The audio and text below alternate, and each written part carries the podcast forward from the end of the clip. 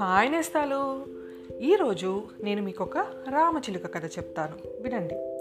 ఒక ఊళ్ళో ఆస్తిపరురాలైన అవ్వ ఉండేది. ఆవిడకి పదేళ్ళ వయసున్న మనవరాలు ఉండేది. అవ్వ మనవరాలిని వల్ల మారిన అదుపులో ఉంచేది. ఎక్కడికి వెళ్ళనిచ్చేది కాదు. ఇంటికొచ్చిన పిల్లలతో ఆడుకొనిచ్చేది కాదు.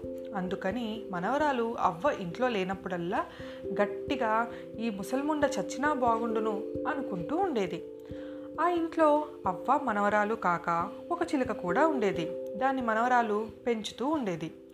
కొద్ది రోజుల్లో ఆ చిలుక కూడా మనవరాలు మాటి మాటికి అనుకునే మాటలు నేర్చుకుంది.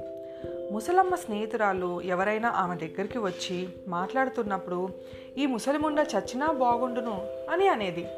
ఈ మాట మొదటిసారి విన్నప్పుడు అవ్వ నిర్గాంతపోయింది దానికి అటువంటి మాటలు ఎట్లా పట్టుబడింది అవ్వకు తెలియలేదు. మనవరాలు మీద అవ్వకి అనుమానం పోలేదు.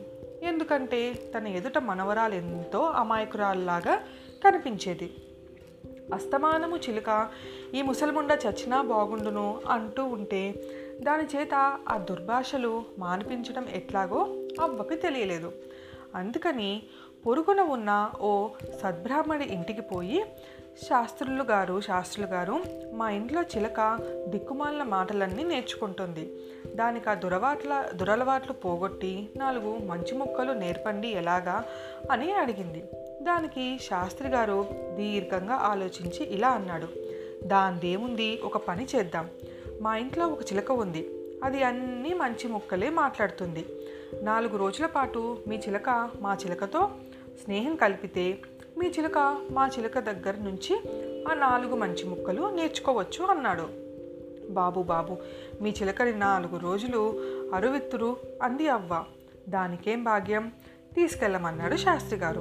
అవ్వ శాస్త్రి గారి చిలకను తెచ్చి తన మనవరాలి గదిలో ఉన్న పంజరంలో చిలకతో పాటు ఉంచేసి ఒక నిట్టూర్పు విడిచింది. ఇంతలోనే ఇంటి చిలక ఆ ముసలిముండ చచ్చినా బాగుండు అన్నది.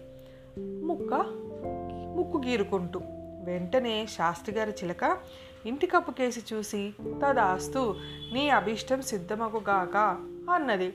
అవ్వ ఇది విని మండిపోయింది. పంజరం తెరిచి రెండు చిలకలను వదిలిపెట్టేసింది.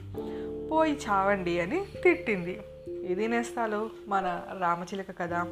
ఇంకో కథతో మళ్ళీ రేపు కలుస్తాను. మీ జాబిల్లి